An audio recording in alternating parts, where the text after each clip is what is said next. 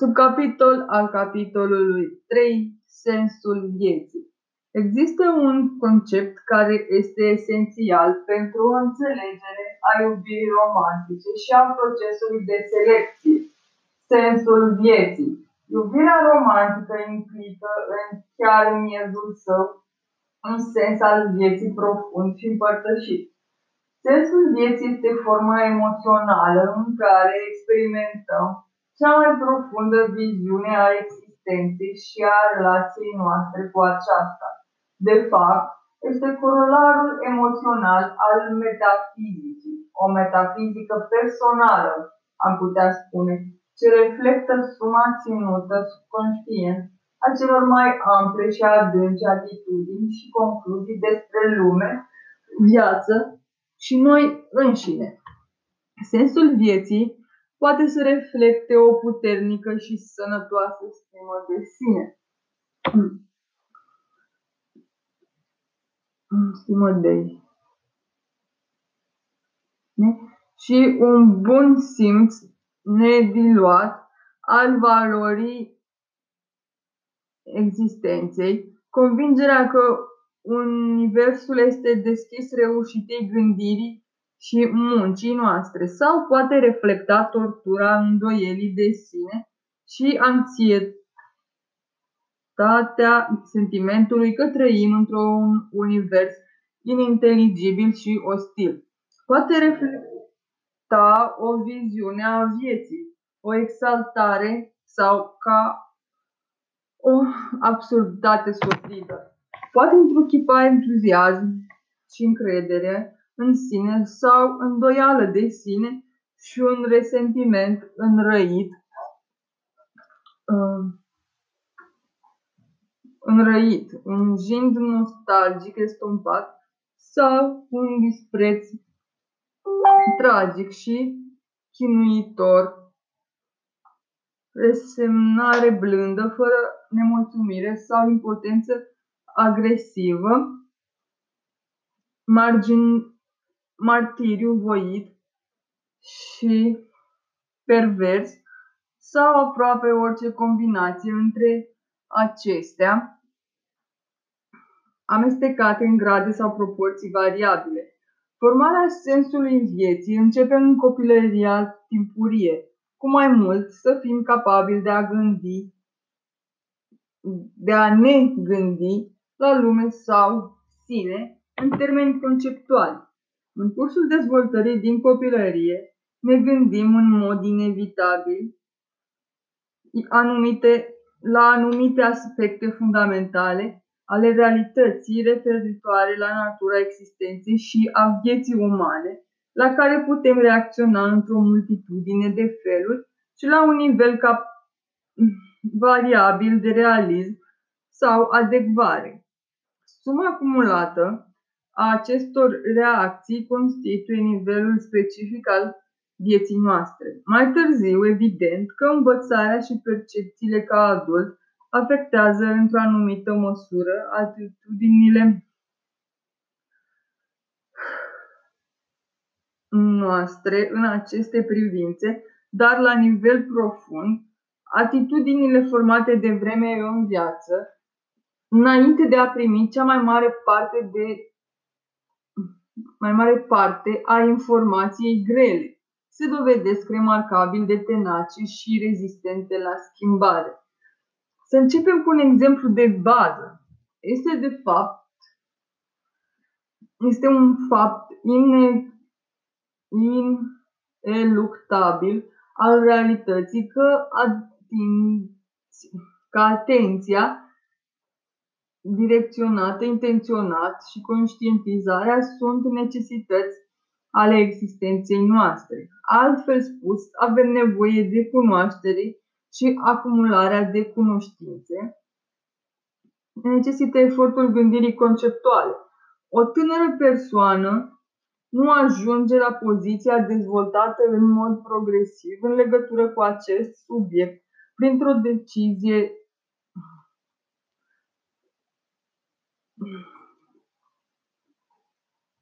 printr-o decizie explicită, nu este o chestiune de alegere singulară, ci prin implicațiile cumulate ale unui lung șir de relații și reacții la situații specifice, presupunând nevoia de a gândi și de a extinde area de acțiune, area de atenție.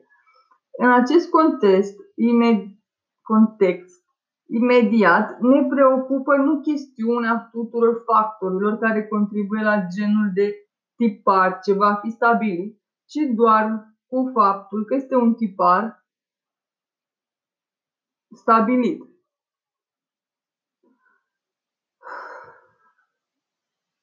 În funcție de mulți factori, putem învăța să reacționăm pozitiv și cu bucurie, învățând să găsim în mod activ plăcere în exercițiul minții. Sau putem învăța să abordăm efortul intelectual reticent și conștiincios, considerându-l de fapt un rău necesar.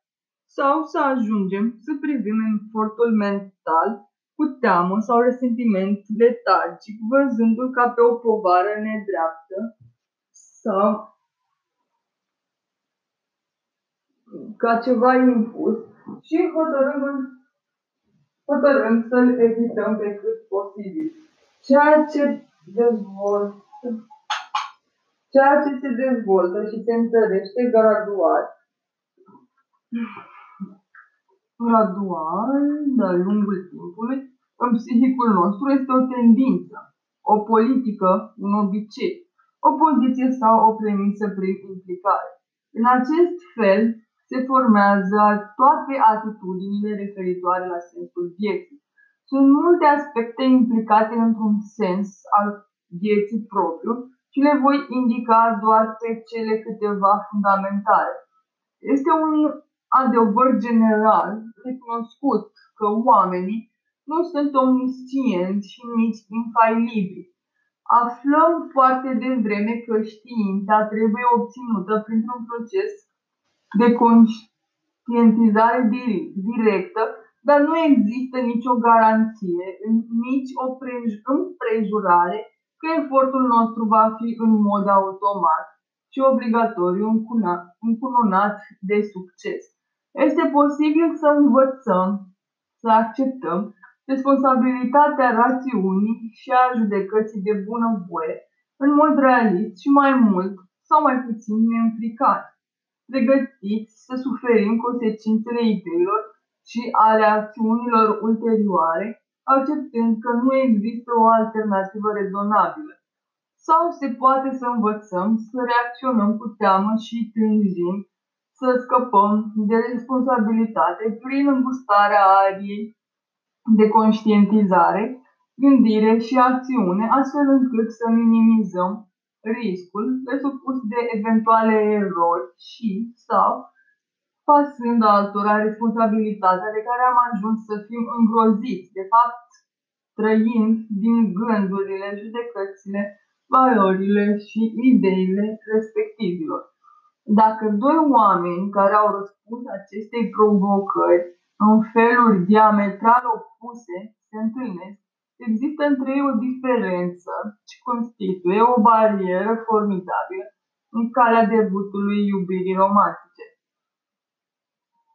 Este o realitate că noi oameni trebuie să trăim pe termen lung, că trebuie să ne proiectăm țelurile în viitor și să muncim pentru a le atinge, iar asta cere de la noi abilitatea și disponibilitatea când și dacă este nevoie să amânăm plăceri de moment și să suportăm inevitabil frustrări.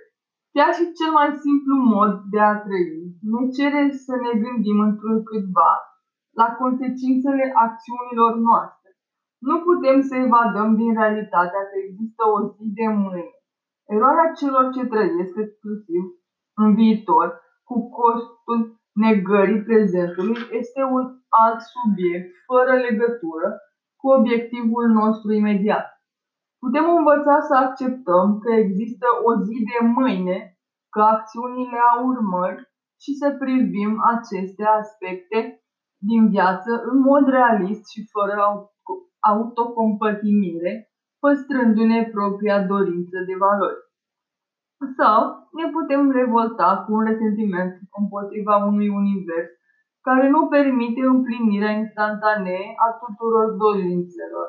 De fapt, călcând realitatea în picioare și căutând doar acele valori care pot fi atinse ușor și rapid.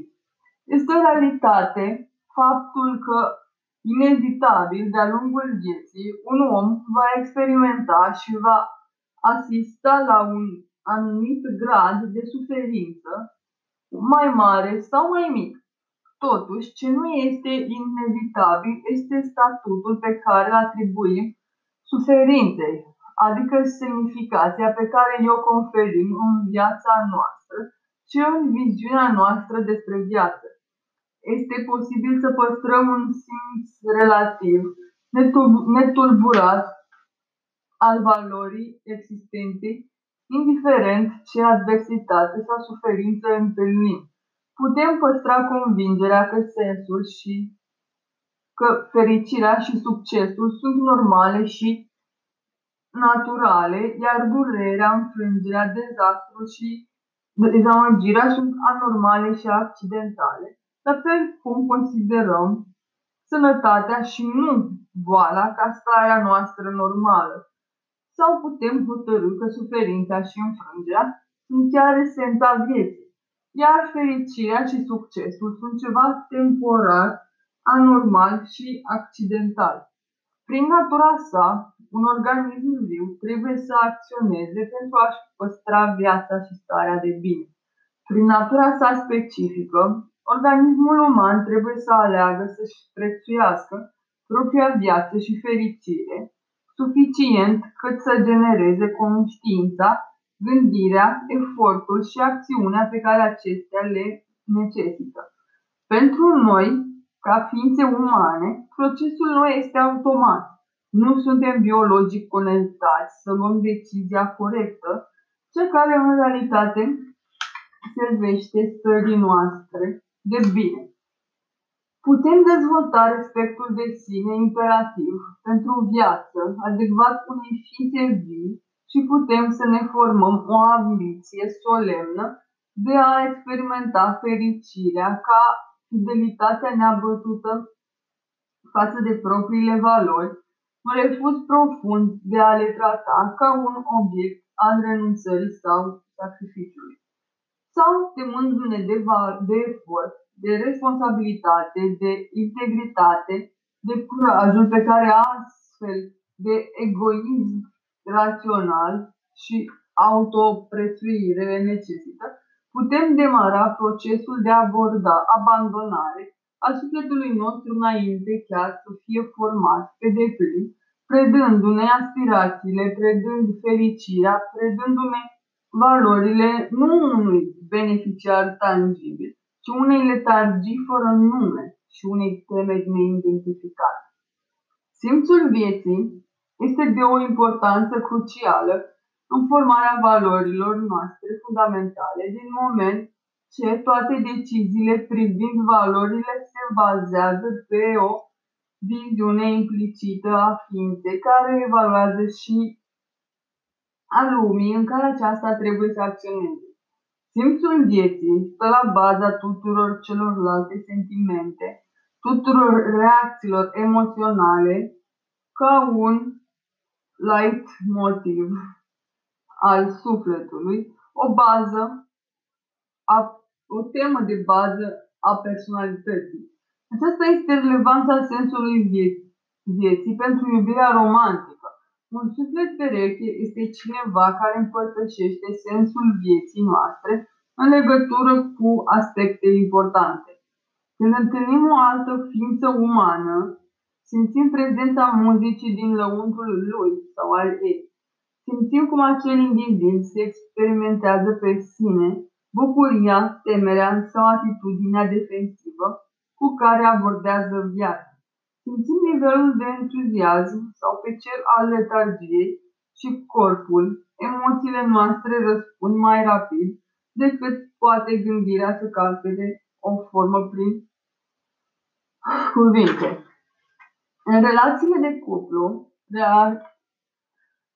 reacțiile pozitive ale fiecărei părți la sensul vieții celeilalte, care pot uneori să aibă loc în prima clipă de întâlnire, sunt cruciale pentru experimentarea iubirii și proiecția vizibilității reciproce. Adesea, aceasta, acesta este factorul care declanșează relația. În iubirea romantică simțim implicit că iubitul meu vedea viața cum o văd eu. El sau ea abordează viața la fel ca mine. El sau ea resimte că trăiește la fel ca mine. În cursul meu intensiv despre stima de sine și relațiile de cuplu, obișnuiesc să le propun studenților mei un exercițiu cu scopul de a-i face conștienți de cât știm unul despre altul, cât simțim aproape instantaneu și reacționăm, uneori fără a ne da seama în mod conștient sau explicit. Toți cei prezenți sunt rugați să se așeze pe jos, cu fața la un necunoscut și să-l privească în liniște, fără cuvinte, fără să se miște, doar privindu-l, absorbindu-i ființa, permițând impresiilor să se formeze, permițând fanteziilor ce-l privesc să se dezvolte, fără cenzură, să-și imagineze cum era respectivul copil, cum ar putea fi ca iubit sau companion, ce tip de conflicte sau lupte ar putea avea, ce părere are despre tine și așa mai departe. Apoi, după câteva momente de tăcere, una din persoanele prezente vorbește și împărtășește gânduri, fantezii și impresii, în timp ce restul ascultă în liniște, fără să fie sau nu de acord, fără să confirme sau să infirme. După aceasta, procesul se inversează și cel care a vorbit este acum tăcut. Cel care a tăcut vorbește și împărtășește impresii și fantezii despre partenerul de joc. Ambii sunt rugați să comenteze și să arate unde au simțit că partenerul a dreptate și unde s-a înșelat. Întotdeauna în acest punct, sala se umple de uimire și încântare, pentru că rata de acuratețe este foarte ridicată, iar oamenii sunt încântați și uneori impresionați de cât de senzoriali sunt, cât de mult știu, cât de mult pot, pot percepe. Majoritatea nu erau conștienți de aceasta până în acel moment. Prin multe căi în care sensul vieții poate fi comunicat, poate cea mai rar întâlnită este afirmarea explicită, conceptuală. Bineînțeles, pe măsură ce relația avansează, intervine cunoașterea în forme mai ușor de identificat. Doi oameni își descoperă afinitatea prin aflarea valorilor și non-valorilor celuilalt. De exemplu, prin observarea felului în care celălalt vorbește, zândește, observarea posturii, a gesturilor, a modului în care își exprimă emoțiile, în care reacționează la evenimente și așa mai departe. O descoperă și prin modul în care cei doi reacționează unul la celălalt, prin cele spuse și nespuse, prin explicații pe care nu e necesar să le ofere prin semne subite neașteptate de înțelegere reciprocă. Aproape toată lumea a avut o astfel de experiență.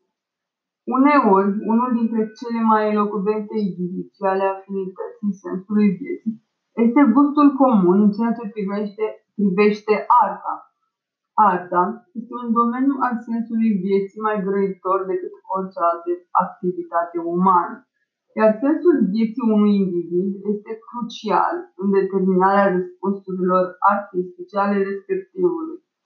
Discuțiile a două persoane despre ideile lor nu sunt lipsite de importanță, ci pot fi într-adevăr extrem de importante. Această această evidență nu trebuie negată sau trecută cu vederea, dar acordul este strict abstract, intelectual referitor la subiecte specifice, nu este în sine suficient pentru a stabili o afinitate autentică în ceea ce privește sensul vieții. De fapt, un astfel de acord poate fi înșelător. Poate crea iluzia celor două părți că au mai multe în comun decât au în realitate. Am văzut numeroase persoane tinere căsătorindu-se în mod eronat, pentru că au presupus că largi zone de acord filosofic erau o bază suficientă pentru o relație intimă, fiind totodată orbi și surdi la diferențele profunde legate de sensul vieții care le divizau. Fără o semnificativă afinitate a sensului vieții, nu este posibilă nicio experiență atinsă, fundamentală și intimă a vizibilității. Putem fi admirați pentru o anumită calitate sau calități de o persoană cu un sens al vieții străin nouă. Totuși, sentimentul nostru de împlinire, dacă există, va fi unul extrem de redus. Am simțit că persoana respectivă ne admiră din motive greșite. Mă gândesc, de exemplu, la un bărbat cu un sens al vieții pozitiv, încrezător, prins într-o căutare dificilă, provocatoare, admirat de o femeie a cărei sens în viață este tragic și disprețuitor, astfel încât admirația pe care aceasta o proiectează este una pentru imaginea unui martir eroic, dar condamnat. Bărbatul destinatar al acestei admirații nu s-a simțit vizibil în mod satisfăcător, pentru că imaginea se ciunea cu cea proprie a unui sens al vieții non-tragic. În iubirea romantică, trăită în mod optim, suntem prețuiți pentru lucrurile pe care ne dorim să fim prețuiți. Și la fel de important, într-un mod și dintr-o perspectivă care sunt în concordanță cu propria viziune asupra vieții. Așadar, aici, în această zonă a similitudinilor vitale, regăsim fundația esențială a atracției romantice, pasionale și susținute. Suntem atrași de conștiințe care seamănă cu a noastră, dar tabloul ar fi incomplet dacă ne-am opri aici. De fapt, nu căutăm chiar o imagine a noastră în oglindă. Fundamentul unei relații constă în similitudinile de bază. Entuziasmul unei relații stă într-o mare măsură în diferențele complementare.